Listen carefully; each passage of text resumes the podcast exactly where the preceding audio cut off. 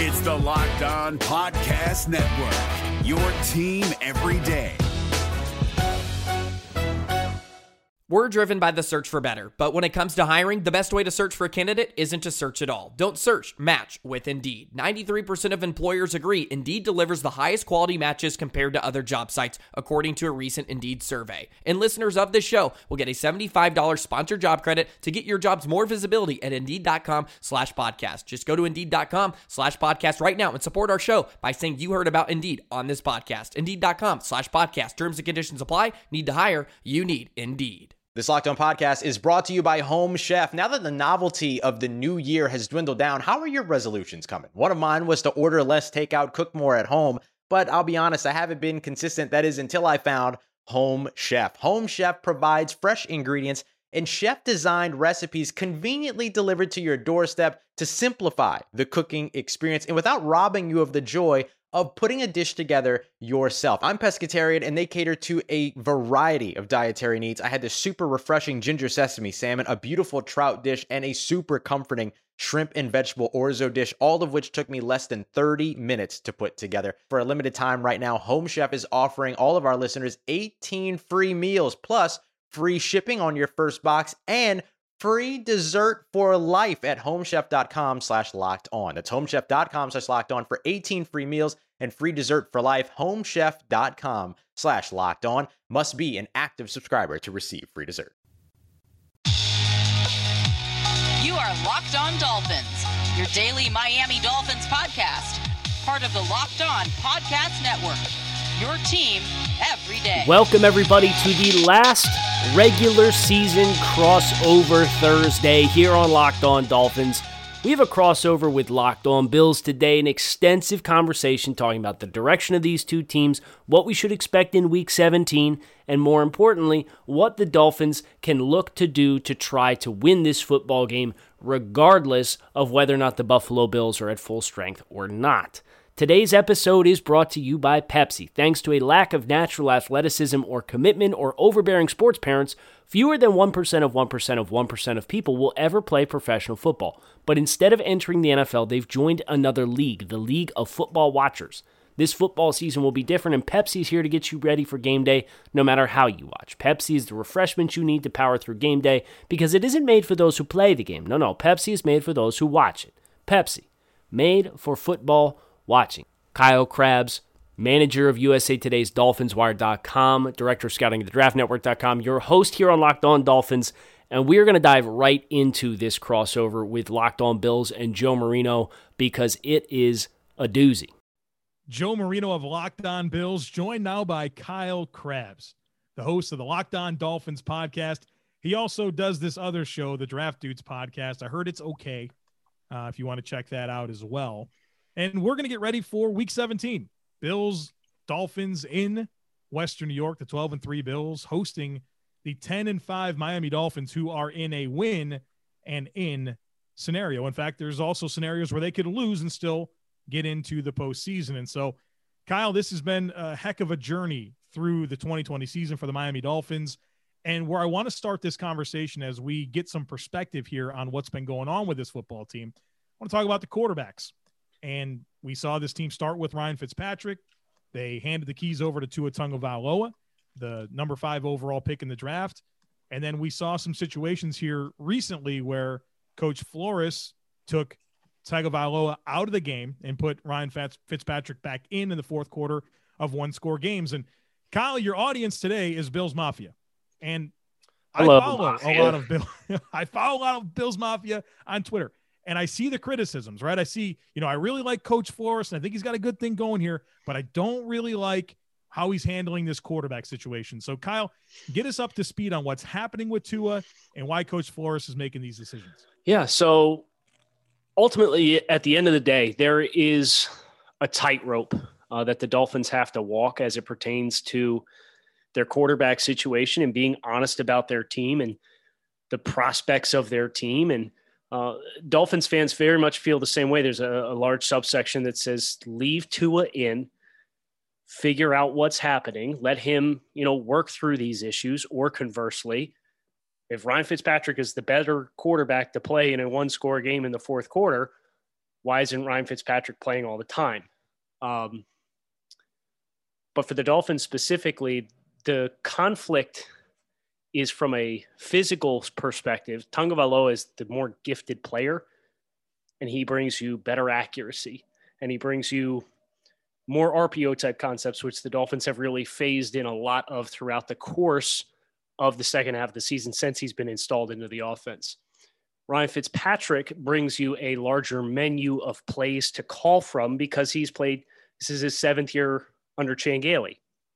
This is his 16th year in the NFL. So inevitably, uh, the Dolphins, they find themselves in not having access to the full playbook and there's some Dolphins fans even who take exception to why wouldn't you call the same plays for Tua that you're calling for Ryan Fitzpatrick when the plays that work for Fitzpatrick are the ones that are working the most. And the Dolphins are are a little bit conservative as far as how they're handling the quarterback situation. They're very deliberate to not set Tua Tagovailoa up to fail. And um, uh, I really feel as though if the Dolphins were five and ten, Tua would be out there the entire time. But because the Dolphins are walking the tightrope between trying to win football games and make the postseason and make the playoffs with developing a young rookie quarterback, the end result of that is that they are willing and receptive to making the swap in situations in which Tua Tagovailoa is not being effective and pushing the ball vertically down the field. And it seems like safety rotation is something that really plays a lot of games with Tua and it crosses wires at times. And what he sees pre snap not matching what he sees post snap, he's not forcing the ball into traffic to which Ryan Fitzpatrick would do at times. And then there's the ball security dynamic that Tua is much more improved than Fitzpatrick in. So it, it, there's a lot of variables at play here. Uh, but at the end of the day, the Dolphins are kind of having a chance to have their cake and eat it too, as far as evaluating Tagovailoa, getting a chance to see how he plays with the players on the roster, identifying what different kinds of players you need going forward versus what you actually have, and you're winning football games and positioning yourself to potentially make the postseason with either a win against Buffalo or any three scenarios in which the Ravens, Colts, or the Browns, Cleveland Browns lose on Sunday. So it, it's it's a lot of different variables. And for the Dolphins, Brian Flores said that himself. Everybody wants to make this decision for us at quarterback without having all the information. And we in the building, we are the ones that have the information. That's why we're making the decisions that we are. So you mentioned when you were answering the question there about how Miami does not want to set up Tua to fail. And I think in a lot of ways, you and I both agreed when we looked at the the top rookies at quarterback in this year's draft. Obviously, Burrow going to Cincinnati, Tua going to Miami and then Herbert going to the Chargers, we both agreed that Tua was set up best for long term success. Mm-hmm. Now, things this year got a little dicey with a lot of players not being available. Several wide receivers opted out. They've had tons of injuries at wide receiver with DeVante Parker, Preston Williams. Running backs have been banged up. I mean, literally, I mean, I, I, I don't mean this like sarcastically. Literally, the, the Dolphins are down to like third, fourth, fifth string options at wide receiver and running back. Meanwhile, you're starting three rookies on the offensive line. So, talk to us about this supporting cast and um, how that maybe is impacting some of the decisions that are going into uh, the quarterback situation. Yeah, it's it's definitely not ideal. And uh, the DeVante Parker saga the last two weeks has been a sore spot for Dolphins fans because Parker. Uh, it was reported before he left the Chiefs game with a hamstring issue. He missed the fourth quarter. The Dolphins without him and Mike Gesicki went out in the fourth, early in the fourth quarter. They still managed to score 17 points in no huddle against Kansas City Chiefs. So there's a nice source of optimism there.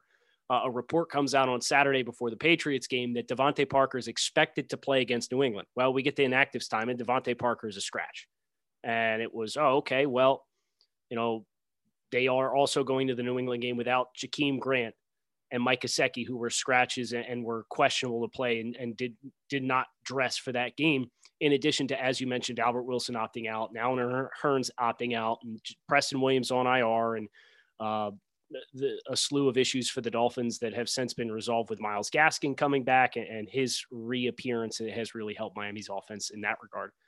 Uh, and then you get to this past weekend against the Raiders, and Parker's the only one of the guys who was questionable that didn't dress against New England, who didn't dress against the Raiders. And he was the one who was reported to be so close to playing that it was reported by Adam Schefter and uh, ESPN's uh, Miami Dolphins beat reporter that he, they were ready to go, or Parker was ready to go and he was going to play. So missing Parker really changes the dynamics of the skill group because what you're left with uh, is a bunch of non-dynamic outside threats who don't live with a ton of physicality.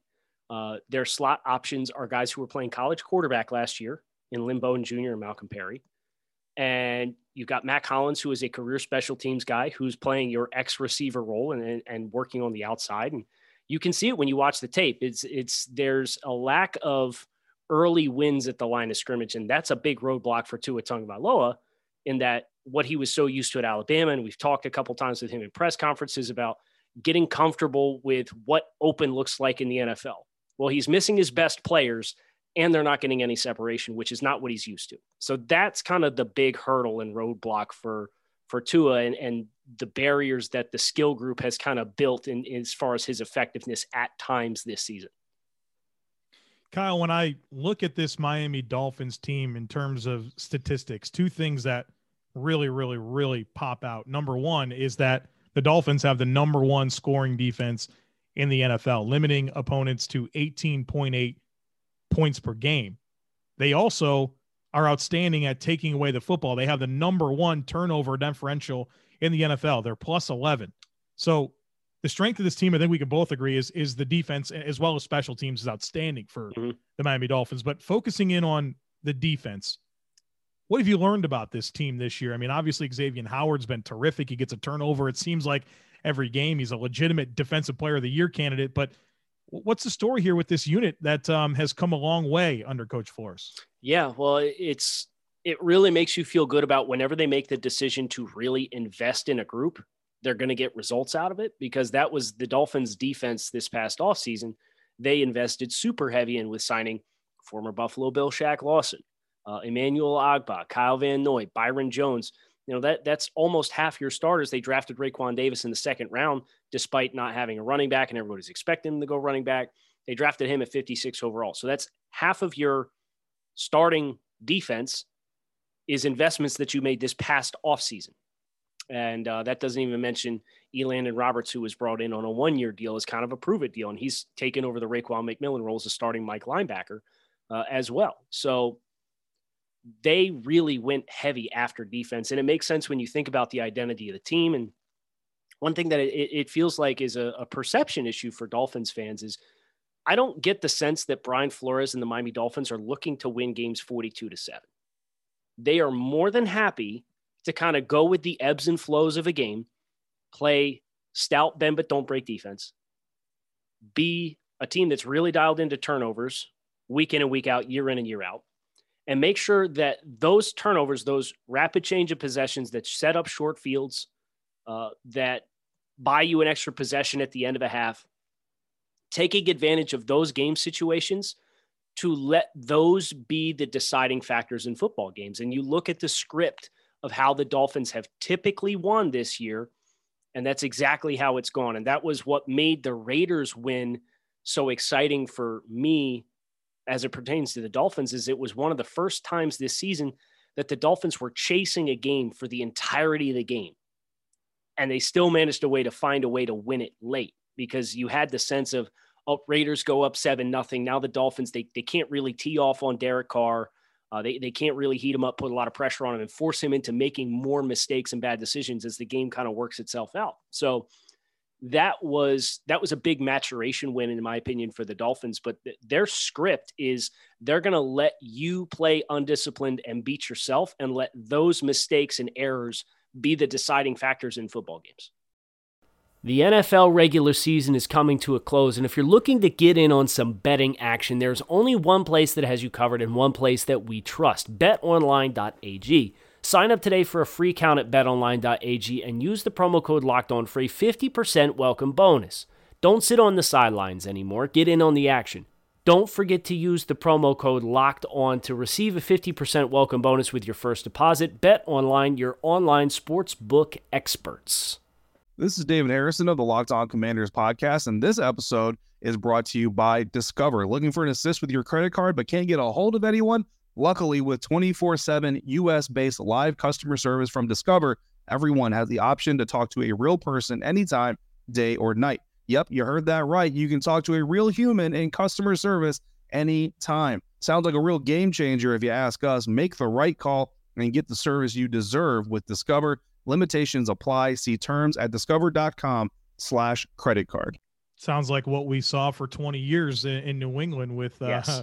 with Coach Belichick and Tom Brady. In fact, I, I talked about that with the Bills playing the Patriots last week. That was one of my my messages on on our last podcast before that game happened, and I said, you, you don't give them anything extra because they've literally made a dynasty out of Doing letting that. other teams beat themselves and just playing good situational football. And you add some dynamic playmakers to the mix, and all of a sudden you really got something.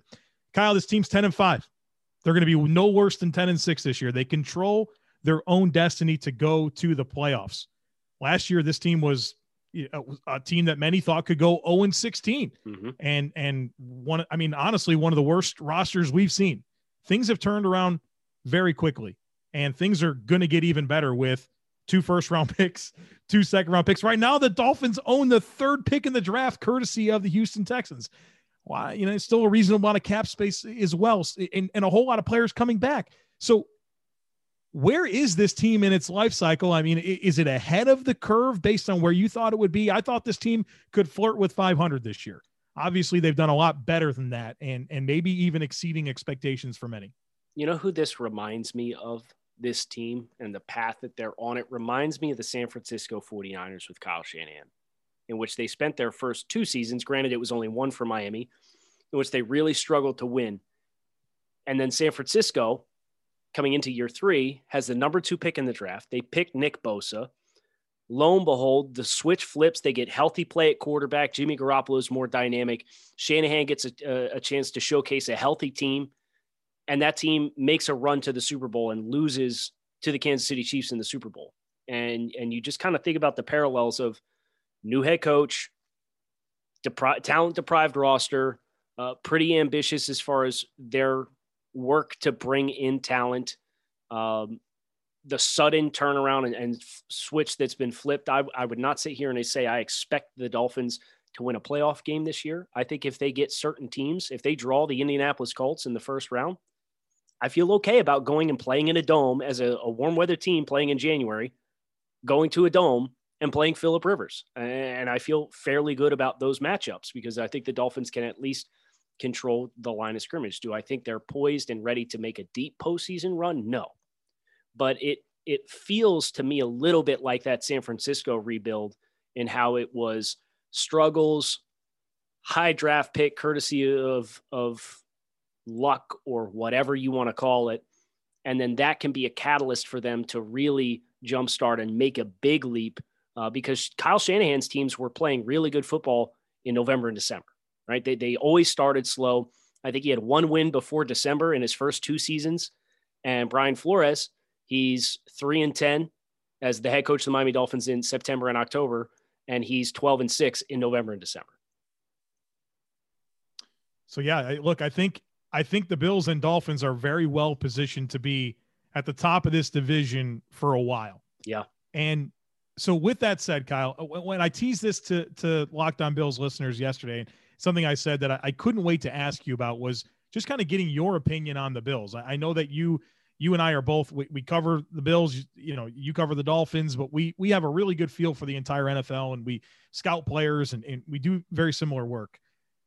What do you think of this team, Kyle? I, I mean, twelve and three. Josh Allen playing out of his mind. Uh, what's what's your um, what's your gauge on uh, what you think this Bills team is capable of? they're the real deal. And um, I think the thing that I'm most encouraged by in looking at the Bills uh, through a, a Dolphins lens is I see also see a lot of parallels between the Bills rebuild and what the Dolphins have elected to do as far as bringing in a defensive minded CEO style head coach and how they chose to handle the first year of their rebuild and not attacking the quarterback position and, and kind of stripping down some of the, the players off their roster. And there are pages taken out of the Bills rebuild that the Dolphins have implemented over the course of the first two years of the Brian Flores, Chris Grier era. So to see that be the end result and to know that these are two teams that are really focused on discipline and technique and player development and, and knowing that what Buffalo looks like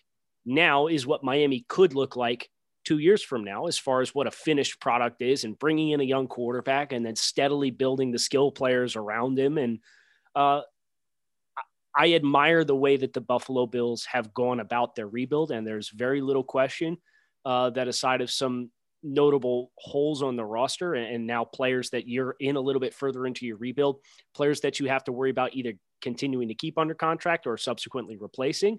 Um, this is this is a team that I expect to be playing several rounds of the playoffs. And I know that's a big deal for Buffalo because they haven't won a game, a playoff game since 1995. Well, Miami hasn't won a playoff game since 2000. So we're not that far ahead of you. So, you know, that, that and knowing that these builds are, are mirroring one another in so many different ways, uh, I'm excited to see if they choose to continue to follow the path the Bills are on because the Bills are a team that can make noise. And, and the question is now getting that level of play from Josh Allen year over year. And if you see that and that's sustainable and he survives whenever Brian Daboll gets hired and goes and is a head coach somewhere else, and Josh Allen has retained enough of that. I thought it was Brian interesting. Brian Flores was talking to the Bills media, and he said watching Josh Allen play quarterback looks mentally like what he knows Brian Daboll to be. And it's like Brian Daboll is playing quarterback in an NFL quarterback's body as far as his mind and his eye for the game. So I don't think the value of Daboll should be understated. Uh, but if Josh Allen can retain that and the Bills find a way to continue that chemistry once Daboll's time is up and he gets a head coaching gig, they're going to be a problem for a really long time. And Josh Allen will be able to maintain that level of play year over year. Built Bar is a protein bar that tastes like a candy bar. So whether you're looking for a healthy snack, a breakfast on the go, something post workout, or just like delicious things, Built Bar can fill the void for you. And best of all, Built Bar doesn't just taste good, it blows the nutritional facts of your typical protein bar out of the water. It's got 200 calories per bar or less up to 20 grams of protein per bar, 18 delicious flavors to choose from, and one seventh the grams of carbs and sugar of your typical protein bar. So if you're looking for a change up in your diet, visit builtbar.com, use promo code locked on, and you can save 20% off your next order of Built Bar. That's builtbar.com, promo code locked on to save 20% and find out what all the fuss is about for yourself. Is your team eliminated from the playoffs and in need of reinforcements? Maybe it's time for a rebuild, or maybe they're just a player or two away from taking home the Lombardi Trophy. Either way, join Keith Sanchez and Damian Parson for Mock Draft Monday on the Locked On NFL Draft Podcast. They'll tell you which college football stars your team will be taking in the 2024 NFL Draft. Check out Mock Draft Monday on the Locked On NFL Draft Podcast part of the Locked On Podcast Network. Your team every day. Kyle Crabbs and Joe Marino, Locked On Dolphins, Locked On Bills, continuing this week 17 Locked On crossover series. And our, I guess we'll call you friends to the north. You're not the Patriots. So our friends to the north, 12 and 3 Buffalo Bills. Uh, Joe, there's a lot of Dolphins fans interested in uh, the Bills' approach to this football game because the Dolphins, you know, the, you understand Buffalo's won seven out of the last 10 games that these two teams have played. The Dolphins are at a win and in scenario. They can still get into the playoffs with a loss, uh, but they would need some some notable help. And all three teams, according to Bet Online, are 10 point underdogs that the Dolphins would, or 10 point favorites in the games that the Dolphins would need to see a team lose. And Cleveland is favored by 10 because the, the Steelers are not playing Ben Roethlisberger. The Colts are favored by two touchdowns over the Jacksonville Jaguars, and the Baltimore Ravens are favored by 13 over the Cincinnati Bengals. So one of those teams is a two touchdown favorite and they lose, then the Dolphins can still get in with a loss. But uh, the Bills are kind of locked in. They're either going to be the two seed or the three seed. And Sean McDermott's kind of already said we have a plan on how we're going to choose to handle week 17 as far as do you play your starters do you not play your starters what's the expectation from you know somebody who's as plugged in as anybody could be to buffalo on what mcdermott is saying what they've done in the past and how those things may give us an idea of what they're going to do this weekend it's very interesting to me kyle if i try to read into this you know you said it the bills can be either the two seed or the three seed and the only other team that's in play here is Pittsburgh, and Pittsburgh's already announced that they're going to start Mason Rudolph at quarterback and rest a few more players. So what you have to ask yourself is what's what's the benefit here, right? What's the benefit of being the 2 versus the 3 seed? And how do you risk how do you factor in the uh, the potential risk factor that comes with playing your starters and and potentially getting somebody hurt? For me, I, I look at two different things. Number one, if you're not the two seed, then Pittsburgh is. Can we be honest about something here? Do we really think that the Pittsburgh Steelers are going to win in the playoffs? No. I don't think that team's playing well. I think Ben Roethlisberger is extremely limited. Their their run game is is very very poor. Their offensive line is struggling. I don't. Eh, they don't have any linebackers. I don't see them winning in the playoffs. So worst case scenario, you wind up being the three seed. As soon as Pittsburgh loses in the first round, you have all the benefits of being the number two seed. So that's something that you have to think about. Now, one thing that Coach McDermott said earlier in the season is that after the Bills came out of the bye against the uh, the Arizona Cardinals and and um, they played the Chargers and, and Coach McDermott went out of his way to say that hey, you never know exactly what you're going to get coming out of the bye. And while it's not exactly the same situation, you do have a situation where your team's off, they're away from what their normal routine is, and then you need them to come back and play at a high level in the playoffs. And I, I don't know if Coach McDermott's comfortable with risking the team losing its momentum. Obviously, they've they've won a ton of games in a row. They, they're winning in prime time. Uh, so it's a lot to, to balance. But I think at the end of the day, uh, that you're going to see some of the Bill starters. I don't think they're going to play the entire time. McDermott had similar messaging last year uh, about this, where the only thing that could really come into play was seeding. Um, but you know they weren't going to have a, a, home game or anything like that, so it was just what wild card spot they were going to draw.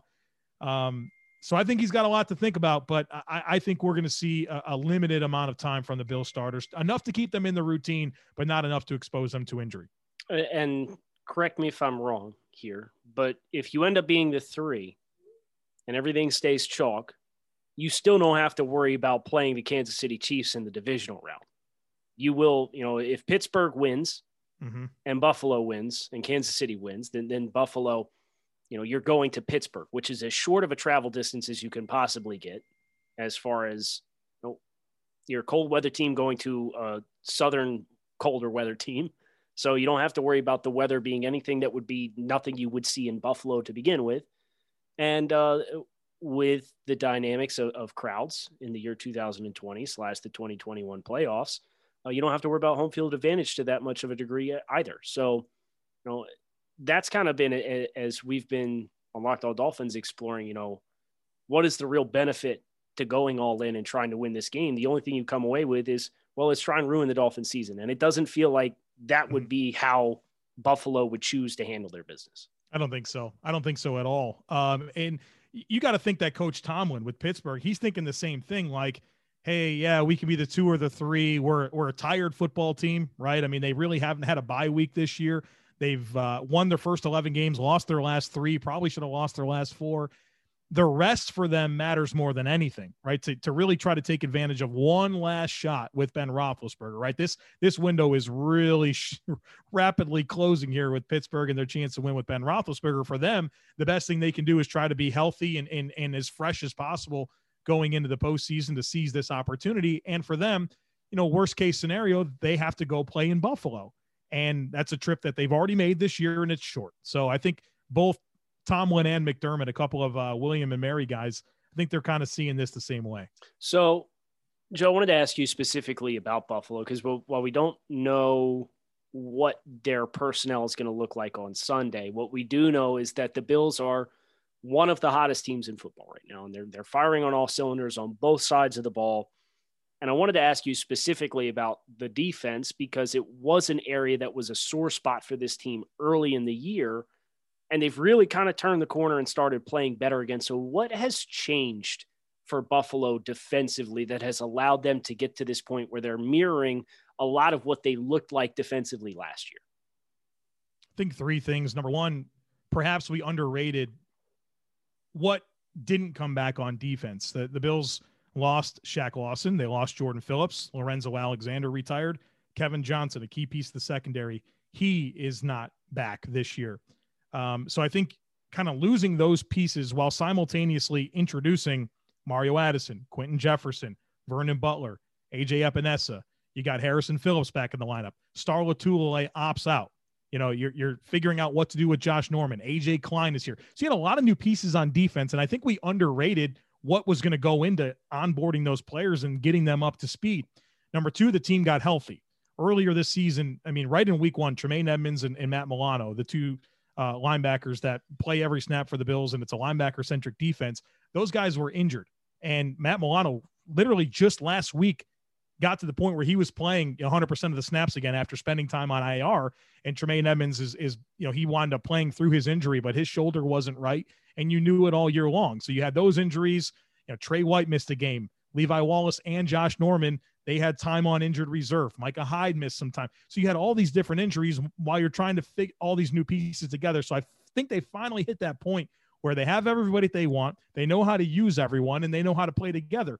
And I think the last thing that probably deserves some credit is just the mental side of things where if you're if you're used to playing good defense and suddenly you're not, I think it, it, you're pressing, you're not playing loose, you're you're you're pointing fingers, you're you're just not playing to the caliber that you expect and I think it, it it takes away from your confidence and that ability to play with an edge.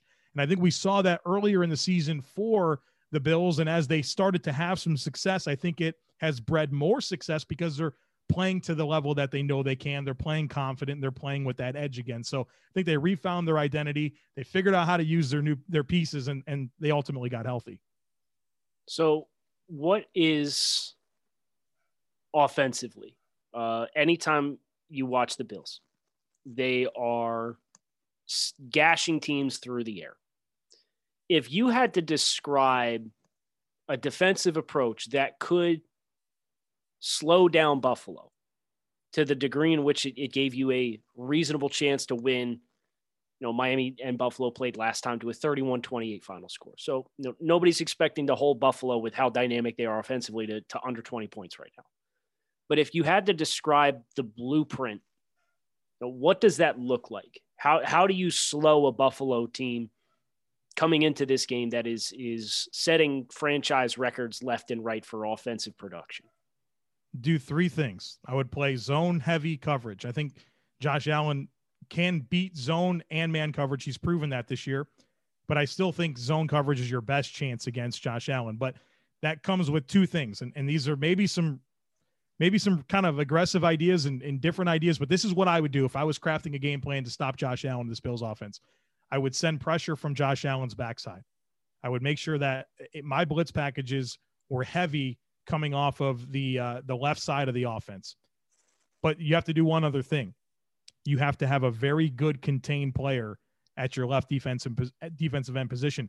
And i am going to go to a crazy length here. I think you should be so focused on containing and not, not letting Josh Allen roll to his right that your left defensive end should not even try to tackle Josh Allen. Don't do it. Don't try. He wants you to get there and he wants to face uh, pin your face mask into the ground. Like, don't try to tackle him. Just contain him. Just try to bottle him up and try to let that backside pursuit catch up. And, you know, for as good as Josh Allen is and, and, and a lot of the growth that he's made, I still think that he can be a little bit careless with the way he carries a football. And so I think when you bottle him up on, on his front side and you send some pressure from his backside, you, you create those opportunities that maybe you're, you, the ball can come loose. And so, um, I think zone coverage being super ridiculously deliberate about containing him on his front side and then sending pressure on his black backside. I think those got to be the three principles to your game plan if you're going to try to, uh, you know, stop this this Bills offense. So Joe, uh, both of these two teams hopeful and optimistic to make the postseason. As we said, there's there are scenarios in which Buffalo wins, in which we see both Miami and Buffalo in the postseason. The only way these two teams see each other again is if Buffalo wins. and Miami would ultimately end up as the seven seed in that scenario. And that is a possibility. Uh, but there's also a possibility that these two teams see each other again in the divisional round in Buffalo, where uh, a scenario in which if Pittsburgh manages to beat Cleveland in week 17 with Mason Rudolph, the Bills, they end up sitting their starters and the Dolphins win the game. Or alternatively, let's not act like the Dolphins aren't a good football team. The Dolphins could theoretically win this game, even if Buffalo started all their starters. Uh, I wouldn't like their chances as much, but it's not unreasonable with how good their defense has played this year. And it would have Miami as the five seed going to Tennessee. Buffalo is the three seed playing the Baltimore Ravens, and the Indianapolis Colts is the seven seed going to Pittsburgh. And if Miami and Indianapolis were to win, which I do not think are unreasonable outcomes to see, if Indianapolis, who blew a 17 point second half lead to Pittsburgh in week 16, and Buffalo takes care of business, we could be talking about a divisional clash. Is this not like the mid 90s all over again? Like, like we haven't had these kinds of conversations with these two yeah. franchises since you and I were toddlers. Dude, yeah, our conversations are more like who's going to get the higher draft pick, right? That's what we've been talking right. about since we've known each other. Uh, so it's it's definitely a, a new a new day in, in the AFC East, and I think while uh, we're both competitive and we want our teams to to be on top, there's we can find a lot of common ground in in, in being happy that not only are the New England Patriots not the AFC East division champions, they've clinched a losing season this year, and it's about damn time, right? It's about damn time. Uh, and so you think about what they're facing. They have questions at quarterback. I, I think their their entire offensive skill position is la- are, are, lacking. Um, you know the questions about Belichick and how long he's going to be there you know, I, I don't know that they're going to get this thing turned around quickly. And so, yeah, I think I think this '90s rivalry is is definitely about to be restored here as we um, enter this new chapter of uh, the AFC East being fun once again. And by the way, the Jets have won their last two football games, so we won't be seeing Trevor Lawrence in the AFC East either. He, he's not going to be around. Yeah. So that was kind of the thing, right? I mean, what that was that was something that I talked about with obviously on my podcast. I'm sure you did as well. When you look at the Jets, I mean, you're talking about Trevor Lawrence, a ton of draft capital with the Jamal Adams trade, right? Two first round picks this year and next year. And um, obviously Trevor Lawrence and a ton of uh, uh, salary cap space to play with. And so you thought they could really accelerate things. And now they're, you know, now they're thinking, well, if we can maybe run it back with Sam Darnold and get enough around him and get a new coach, you know, maybe we can, we can piece this thing together. Meanwhile, the Bills and Dolphins really kind of have their, their core nucleus set. They got their coach, they got their quarterback and, you know they're just at different points in their life cycle and so this could be uh these could be some fun fun crossover discussions uh, for the foreseeable future. Yeah i just hope to win a freaking game against you guys man. We got i my most popular show this season was the bills post game. Might I be was, a little bit my fault. That might I be my fault. It, it I, I recorded that the moment the bills won the game. So it was right off the heels of the game and uh, it, it's kind of become like an infamous show. For I'm hoping for no repeat. And at the end of the day, knowing what the season has become for the Dolphins, uh, I, am fairly certain the perspective will be a little bit calmer and you know, a 10 win season and, and the Dolphins showing the way that they have and, and getting this rivalry back on track because the, these two teams for 15, 20 years have kind of just been like also rans and taken for granted. And, and they are two great fan bases, and I, I think they get clowned on a lot uh, because the teams have not been good. But uh, as you and I both know, as proud podcasts who are performing well amongst the ranks of the Locked On Network, we have great fan bases, and, and I'm hoping we get a lot more games like this, so that at the end of the day, Buffalo and Miami can be the two teams that are the cream of the crop in the AFC East moving forward, and, and hopefully play some all-time epics in the days and years to come. Hey, Prime members, you can listen to this locked on podcast ad free on Amazon Music. Download the Amazon Music app today. Is your team eliminated from the playoffs and in need of reinforcements? Maybe it's time for a rebuild, or maybe they're just a player or two away from taking home the Lombardi Trophy. Either way, join Keith Sanchez and Damian Parson for Mock Draft Monday on the Locked On NFL Draft Podcast. They'll tell you which college football stars your team will be taking in the 2024 NFL Draft. Check out Mock Draft Monday on the Locked On NFL Draft Podcast, part of the Locked On Podcast Network. Your team every day.